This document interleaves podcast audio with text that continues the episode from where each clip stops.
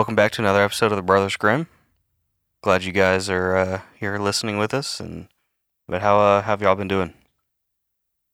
Doing good. You know, it's finally my favorite time of year. Yes, I agree. You know, it's fall, it's football. I know you and I are talking in the summer, Bryan. You know, we just we needed football to come back. Yes, like right now we got baseball going on, but I can't watch baseball. The freaking streaming services. Thank you very much, Bally Sports. Yeah, you can't watch Bally unless you have Comcast or DirecTV, and if you have YouTube TV, you can't watch it. So it's like Not What's the- without Hulu, you can't watch it with anything unless you have an actual cable provider.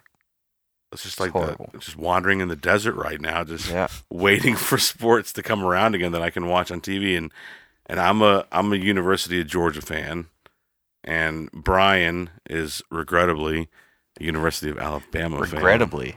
How many national championships we got in the last? Listen, I'm not even going to get into 12 it years. Stop that now. And Joey, who do you go for? Flavor of the week. Flavor of the week. I love it. Joey, Uh, he's I- a bandwagon. You know, I, I enjoy uh, probably professional football over college football, and uh, I'm a Falcons fan. But I also, you know, every now and then I'll, I'll root for the Patriots. My my wife's family's from the Boston area, the the North, so Yeah, they're diehard Patriots, Patriots. You know, why not? Tom Brady, you know, he's the goat, so I'm all about that. but then you have to be a Bucks fan. You can't be a Patriots fan now. fans. Nah, you could be both. There's No. pa- Patriots still love Tom Brady. This is true, but he's no longer a Patriot. Well, no, I'm saying I I like Tom Brady as a player. I don't really care where he's playing at. I think he's a very good football player. Yeah, Very I would true. agree. I would agree. He also just is in uh, incredible shape for his age. He's a beautiful man. he's a beautiful man. He's a beautiful Yeah. man. He tries very hard at it. I know the three of us, along with uh, seven of our other friends, were all in a fantasy football league together. Yes, and that's what I that's when I care most about football is so I can win money. Well, that's what's fun about fantasy too is you don't have to be a football fan to enjoy playing fantasy. That's right. You can. There's a lot of just kind of numbers that go associated with it, and a lot of luck too. Really, it's just gambling. It's all luck. yeah, No, that's all. I mean, and I'm I am more of a player follower than I am a team follower when Yeah. it comes to the pros. Um, I have cer- I, I like a bunch of different teams based upon who's on, you know, who's in certain positions. right. Uh, so I was a big Rams fan during the Super Bowl because you know Stafford played for Yeah. Georgia. And I, I think that's what it is. Is people who are college football fans love to follow their college football players that played for their team. No, you love to follow your college football players. I'm pretty sure your entire fantasy team was just Alabama players. Uh, there's like only three or four, but this is very true. but in fairness, they were some of the best players in the league. I Some of them. I use cheat sheets. Hey, whatever gets They it done. uh, they got me pretty far in the league last year. I, I think I did pretty well. I I came in what fourth? yeah, I think so. And I came in fifth, Yeah. Uh, I- right in the middle. I came in second. I lost to uh, our buddy Seth, Who's been on in the show before. Yeah. He has been on the show. Yep. And um, he has currently uh, shaved his beard into a disgusting looking mustache. Yeah, as- disgusting 80s Yeah, stash. but yes. as of today, the beard is just about all gone. It's like just a Oh, stubble. no. Yeah, And he's, he's He's- brought it down like past his mouth. Oh. So it's like handlebarring down a little bit. Yeah. He says he's doing it because it's helping him play better on his rec league basketball team. However, they have yet to win a game. Yeah. so I'm not sure what magic is lying within the stash. Look, closing the gap is is, is like winning. I, I guess I so. guess. But the problem with Seth's stash, sorry Seth, I love you, but his upper lip isn't very big, so it's kind of just real thin, skinny across the top, and then it hangs over a little bit on on top of the lip, and so you can really, when you get up close, it looks a little gross. Now, Joey, I'm looking across the, the way at you, and I'm glad to see that you shaved your mustache up a little bit. You trimmed it up because I that did. sucker was curling down over top It was. of your upper lip, so much so that you look like a ginger Sam Elliott. yeah. It looked like you were auditioning for the remake of Tombstone. that was young. I'm young Sam Elliott. young, young Sam Elliott. No, it was it was getting pretty thick and nasty. I I can't pull off a. You know, it's just funny. The the rooster stash became a huge thing this year, and it's like Yep. we all learned very quickly who can and cannot pull off mustaches. Yeah. Oh well, my wife sent me a lovely post uh, right after I had shaved my beard into a mustache, and it had a Farva from Super Troopers right next to Rooster, and the the tagline said, "When you shave your stash and you think you're going to look one way, but you actually look like Farva." And yeah, I, I asked her, I was like, "Is that what you think? Did I not look good?" And she was like, "Not really." For for those who don't know who we're talking about when we say rooster, that's Miles Teller Miles Teller's character from Top Gun Maverick, who just just exudes sexiness, Yep. Yes, absolutely. He's- stash and all. And he's just an insane actor too. Yeah, he's so good. He's one of my favorites for sure. But uh, yeah, it's back to Seth's mustache. It, he, I was filming him for a video the other day, and he looked like a uh, an '80s lineman, like on a on a on a card, on like a football card, because the way his hair was running, and this like the fact that the mustache is like stuck out against his pale skin, Yep. like so. You know, I told him you, you are ready to bring the nostalgia back to the game.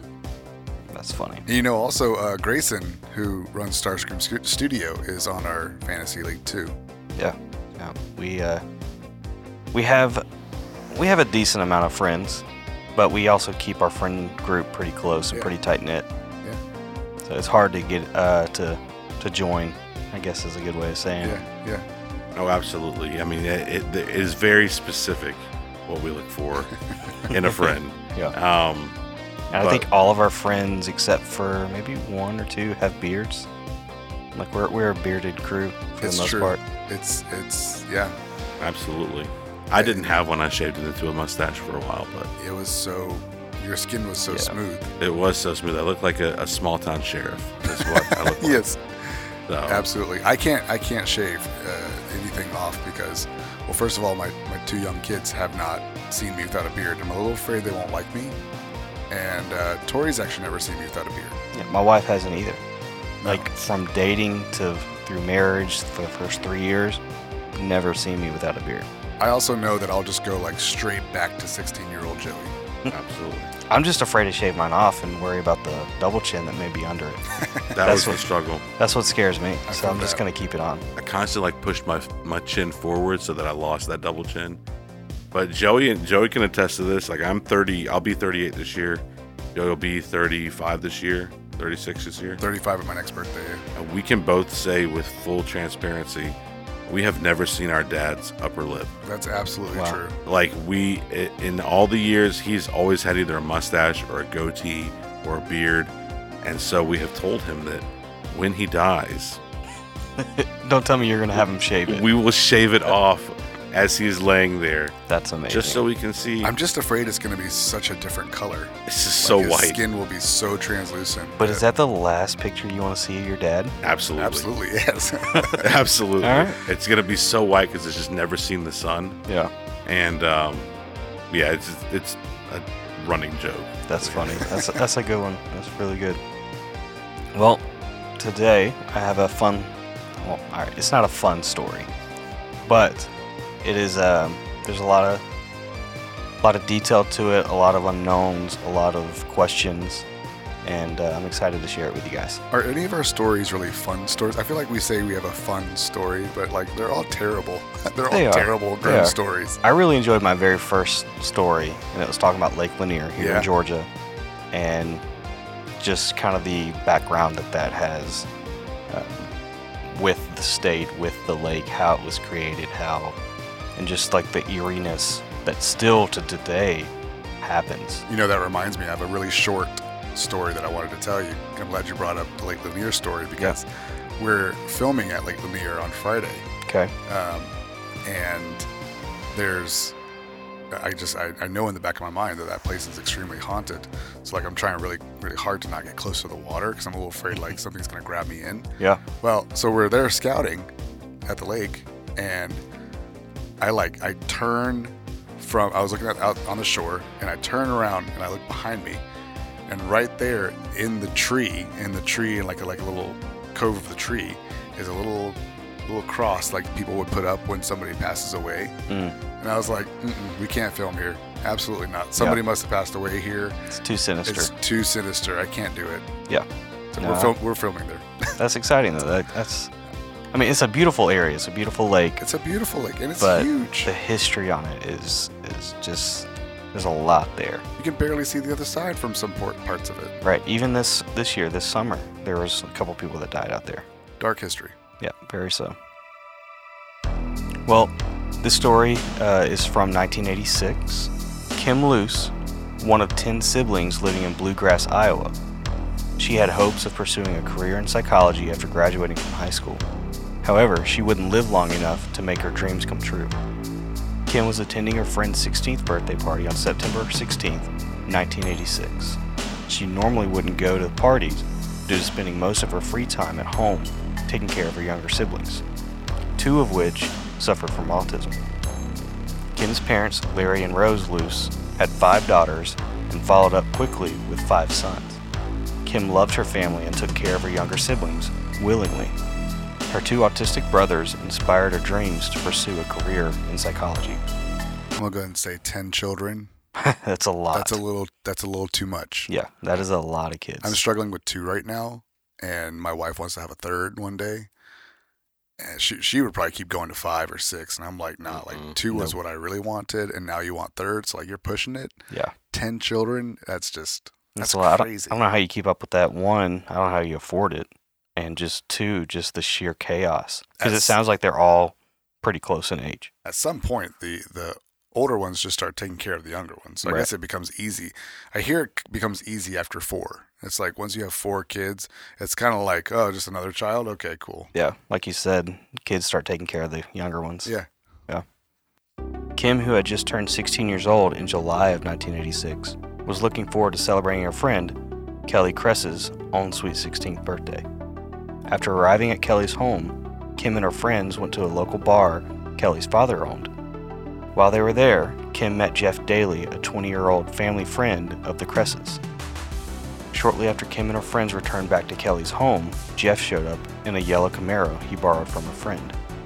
Jeff then began to talk to Kim and try to convince her to leave the party with him and attend another party in Walcott, Iowa. Kim said no, we just met and wasn't trying to hang out with another boy. Finally, Jeff asked Kim if she would at least take a ride with him to go pick up Joyce Barton, a friend of Kelly's, and bring the two of them back to the party. Kim again said no, but Kim's friends were tired of Jeff basically begging Kim to go with him and finally talked her into leaving to go get Joyce. Kelly called out to Jeff and said, Make sure to bring her right back because she is spending the night here for my birthday party. As Jeff drove off in the Camaro with Kim, she yelled, Tell my mom I'll be right back. That would be the last time Kelly or any of Kim's friends would ever see her again. I feel like there are just certain phrases that you should never say. Right. Like "I'll be right back" is probably one of them. Yeah, it's so Yeah. much like foreshadowing. Don't It's insane. foreshadow your own life. Come Right. on. Or it's like I'm gonna go down to the basement, or you know, just what was that noise outside? It doesn't matter. Yeah. Yeah. Just Huh. just What's that shape ignore over it. there? Yep, Mhm. ignore it all. Yep. Instead of going to get Joyce, Jeff instead headed north out of town toward Walcott, Iowa. A short time later, Kim found herself with a man she barely knew entering a home allegedly belonging to Rob Kaufman. There they met Jeff's best friends, Craig Allen Peterson and Craig's brother, Kevin Peterson, both of which lived in Blue Grass, same as Kim. All right. Let's, I need to break this down just a little bit. My man, you have a, a way of finding stories with the most people, the most characters ever. I am sorry about that. Every single time. Every story has like a freaking ensemble cast. I'm like sorry about that. Entourage on top of entourage. I think that makes these harder to understand Yeah. and why they're having a hard time solving these cases Very possible. is because of there's so many people at play. so what we know is that Kim got in the car with Jeff. They were supposed to go pick up Joyce. Right. They didn't. Hmm Jeff kept going to Iowa. Yeah, where he originally intended to go Or he wanted to go with with, with Kim. Kim.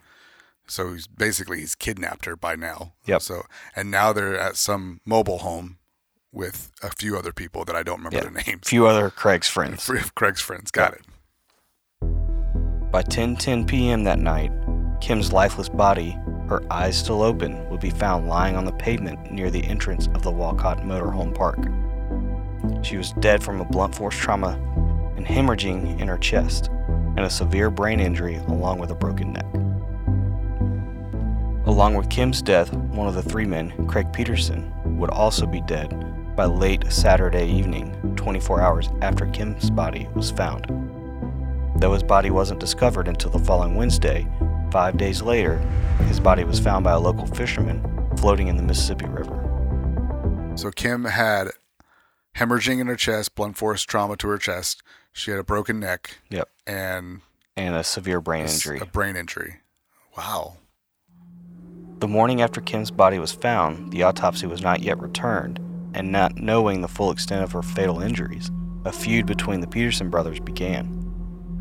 Numerous witnesses said the two fought and argued all throughout the day Saturday.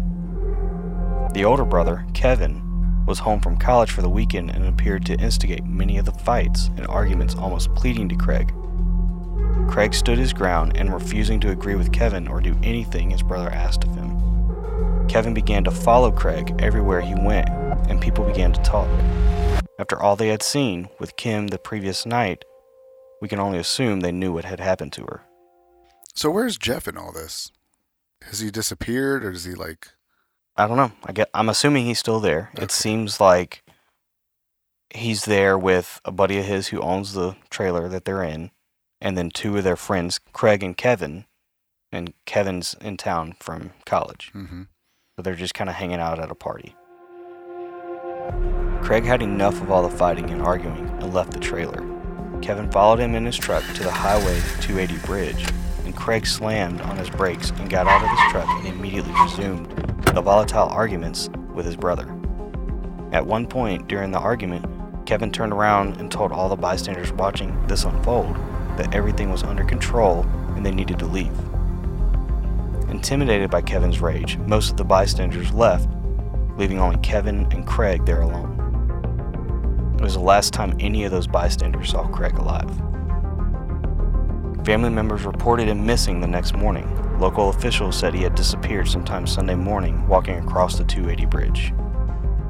Initially, the Luce family was told Kim had a freak accident. She had fallen out of the car when the passenger door swung open while traveling 10 to 20 miles per hour over a speed bump in the trailer park. Jeff Daly, at the time, was charged with operating a vehicle under the influence of alcohol. Can y'all really believe, with those injuries that Kim suffered, was from falling out of a car going 10 to 20 miles an hour? Absolutely not. I, I might. I might believe it. I mean, she falls out of the car, and let's just say maybe she somehow falls like in the way of the wheel. Like a, a car going over you could cause blunt trauma to your chest and hemorrhaging, Yep, and it could if cause was. your neck to to break right, that's if she had been run over, if she'd been run over. Right. but that was not stated that she was run over. That just she just she fell out. Now Right. falling out of the car, no, I can't imagine. The broken neck is probably the most. Right. And the that- might autopsy- happen. The autopsy stated that it was all three of those were the cause of her death, not just one. Mm. I think any one of those would have caused death, but they said that all three of them were. So what could have caused that? Like like let's say it's not what they say. It was. Hypothetically speaking, Hypothetically, yeah. what what would have caused trauma to the chest with hemorrhaging in the chest, a broken neck, and brain damage? It could have been her being hit by something, then falling, breaking her neck, and then maybe hitting her head caused the damage. Possibly. You know, I, mean, I would say blunt force trauma, definitely. Um, But from what? Like what would what what to her chest? A punch? I don't know. I guess a, A kick? punch. I guess a punch could could do it. They hit hard enough. Yeah, if she was down on the ground and they kicked her and hit her in the head. Oh, maybe she was on the ground. hmm Maybe she had already fallen. Yeah. Yeah. Or maybe she did break her neck and uh, they needed to cover it up somehow. So they they ran over her a couple times with the car. One I guess the I guess the reason why I, I ask is because like those things are a little far. Your chest, your neck, and your head, uh, brain damage. They're all kind of far away from each other in the sense yeah, they're a little separated. there's not really one specific thing besides falling Right. that could cause that, like falling, like tumbling. Mm-hmm. Tumbling down a hill would probably cause that, especially if like you fell onto some rocks or something like that. And she didn't fall out of a truck. She fell out of a Camaro that's close to the ground. Right. Right. I mean, and you would assume she'd have some sort of like injuries from just that outside of Right. what she had, like scratches and scrapes and stuff like that, road rash. At the most you get is probably like a bumped elbow or Right. something. You'd think maybe a a bro- broken, broken arm. arm, Right. yeah. Something. One witness said after they arrived at the scene, only Jeff was in the parking lot standing over Kim's body. However, crime scene photos from the scene showed Craig and Kevin in the background standing around. During the initial police interview, Jeff stated Kim and himself were going for a drive to Walcott after picking her up in Blue Grass. In 2011, after one of Kim's sisters was in a near fatal car crash, friends commented on her social media saying, You should look into the evidence of Kim's case. Once the Luce family began to look at all the documents and files, they realized what the local officials told them didn't match up 25 years later. She had seen several triangle shaped marks on her chest. Kim had been wearing a skirt that night and none of her legs were scraped, but had bruises on both kneecaps, but no scrapes from the pavement as you might have from falling out of a moving vehicle. Most of Kim's injuries were on her left side, which would not match up if she had actually fallen out of the passenger side door of the car. So now it gets more interesting. Mm-hmm. It's like, okay, if she did fall out of the passenger side, you know, door, why is like nothing on her right side injured? There's no scrapes or anything on her right side. So somebody, so somebody went on their her sister's social media in 2011 and basically like, said like you should check all this stuff out. Yeah, you should look at the police report and all the evidence because something doesn't seem right. At this point in time, the case had been closed. Said it was just a freak accident. So now we have marks on her knees specifically. Right. There's like bruises on her knees as if she was on her knees at some point. Right. I mean, if she was on her knees when she was killed, that would make sense because it'd be post-mortem bruising. Could have. It didn't specifically say that it was post mortem, but there were noticeable bruises on her knees. I'm also curious though about the triangle shaped like bruising and marks that were on her chest. Unless that those triangle shapes are from the bottom of a shoe, Could like be. the the sole of a shoe, Yeah. the pattern, Mhm. and it's like maybe she was on her knees, maybe she was kicked in the chest or something, Yeah. And like brain damage. Maybe she was thrown down to the ground or something, or something like that. Whatever happened was It was brutal. yeah, it was it was it was definitely intentional. hmm Julie Luce, one of Kim's sisters, went to talk to Sheriff Dennis Conrad and asked for an honest explanation of what happened that night 25 years earlier. At that time, he could not figure out what actually happened, and they reopened the case under the speculation of a suspicious death. What's the landscape of the area that we're in? I'm not entirely sure. It's in Iowa, so I'm imagining it's fairly flat. Yeah. The Luce family looked over the autopsy report of Ken's body.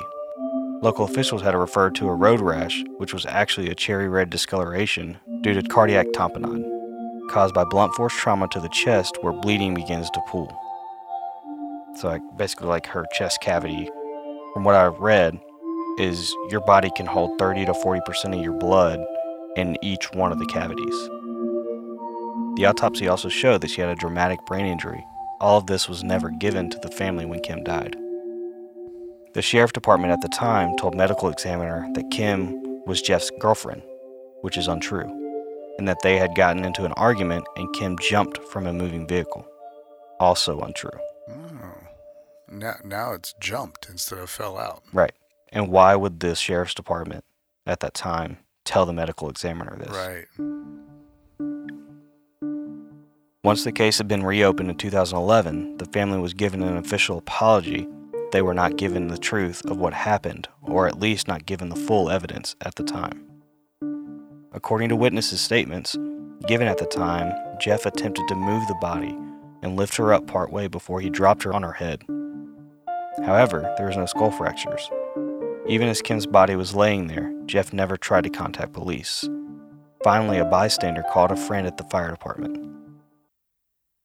Wow. So this, th- there were people around. Yeah, there when her I mean her body was at the entrance of this trailer Right. park complex that right. obviously people were going to see what was going on. Wow. I almost wonder if something happened before they got to the to the trailer park. Yeah. As the Luce family continued to search for answers due to the sheriff's department reopening the case, Kim's family also reached out to a local Crime Stoppers chapter to see if they could help. Just as more local individuals and the Crime Stoppers began to gather more information, Scotts County Sheriff told the family that Kim's death was ruled an accident and the case was closed again. The Luce family found it hard to understand what changed from a suspicious death to now being an accident. Craig Peterson's case was never connected to Kim and was also ruled an accident, as his body was found in the river. He was listed as missing and then found. No formal charges ever came in the case. However, Craig and Kevin's family had a close friend, Bill Davis, who worked for the DA's office and never filed criminal charges. He was disbarred 20 years later. So, what do we think happened? I mean, there, there's obviously multiple things that could have happened. Well, Jeff knows. Oh yeah, I think clear. everybody there knows. Kevin, Jeff knows. Kevin knows. Craig knew. Kevin knew. And the guy who owned the trailer park, he knew, or the trailer knew. Yeah. Maybe she was killed off site and dumped at the front of the trailer park. That would be an interesting place to dump a body. Just from Well, they don't Just- seem they don't seem like the uh, the smartest band of individuals. this is true. and criminals do stupid things. Well, Yep. yeah, I have to wonder. She, uh, let's put ourselves in Kim's shoes for a second. She's with this guy, Jeff, in his car. She notices that they're no longer going where they thought they were going to go. Yep. And what do you do then?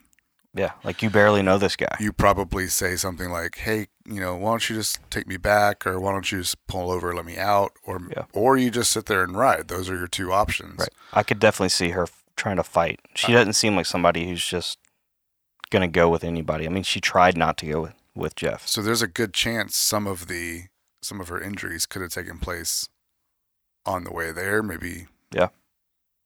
Uh, who knows? But they get they get there, and these two brothers are are, are just arguing, Mm-hmm. and one ends up dead. Yep. A day after, so there's there's a chance that maybe they what they were arguing about was what happened to Kim. Yeah. Maybe they maybe they couldn't figure out what to do with the body. That would be the most logical thought. Is that whatever happened, Craig wasn't okay with it. It was eating him alive, and Kevin wouldn't allow it. Kevin was like, "No." It's like we got to deal with this. And no one ever tried to pursue this Jeff guy, Jeff Daly. No, I mean all they got was he was arrested on a basically DUI charge.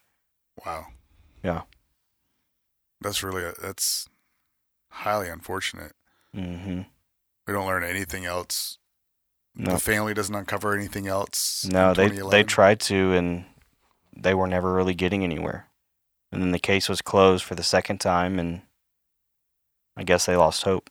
So, uh, uh, for a case to be closed the second time after it was reopened, and then for the ruling of the death to be accidental, and then uh, or to be suspicious and then accidental, it almost feels like there was some cover up taking Oh, yeah. place.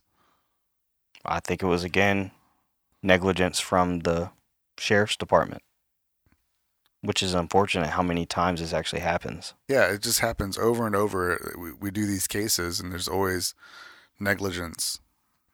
Like why why not why not press Jeff more? Why not press Kevin more? Why not press this uh, this other guy more? Right. Yeah, I would completely agree that it's um, some negligence on the part of the, the sheriff's department, most definitely. Um, especially to to reopen and then reshut and then change cause of death, but then change it back, and to not pursue, you know, persons of interest when they should have. Just seems like there's seems like they're they're covering their tracks or they're trying to erase potential mistakes. Yep. So also, some of the there's some of these comments here on the article that I found the story on says I always thought this case was fishy. I didn't know Kim, but I knew the boys. As for the house fire, the chief and investigators should have found the cause of the fire because when we had our house, house fire, they found the cause of the fire. So it sounds like the trailer had also caught on fire, Oh, interesting. which kind of adds a, another element to this. Like what Yeah, happened? What happened to the trailer? Because could uh, could there have been a fight inside the trailer, knocked over a candle or something, and hmm the trailer catch on fire? I don't know. It's a weird one. Definitely. It's really weird. It's really chilling. Yep. Teresa Handloose, uh, one of Kim's sisters, commented, R.I.P. Kimmy. My sister Kim, I miss you so much. Happy B Day in heaven today. Tell mom, dad, Stephen, Michael, and little Larry the second we miss you guys. Every second. Love your sister Terry. I wish you would always have met your niece Natalia and my husband Monty. I love you, love always, and forever your sister, Teresa. Hmm. Hmm. It's crazy. It's so sad. This is one of those scenarios where you wish you could just like go back in time, see what happened, change what happened, and c- come back. Yep. you, you know, Kim probably didn't probably didn't do anything wrong. No. Oh, so here's a little more information about the fire. It wasn't a fire at the trailer. Hmm.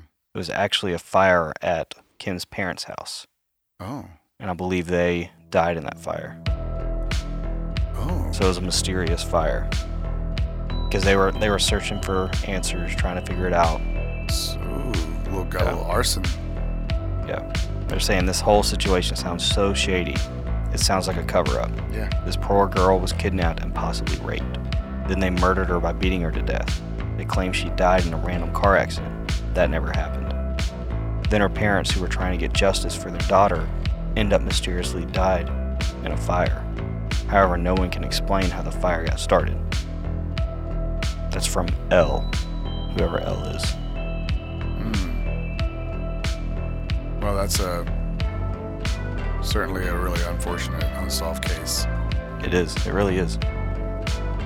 Just don't get in the cars with people.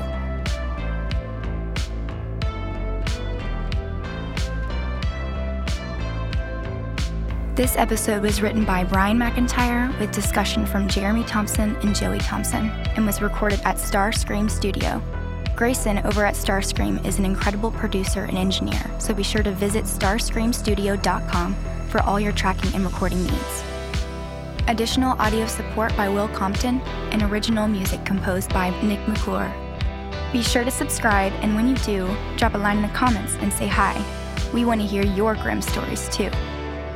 Thanks for listening, and we'll see you next episode.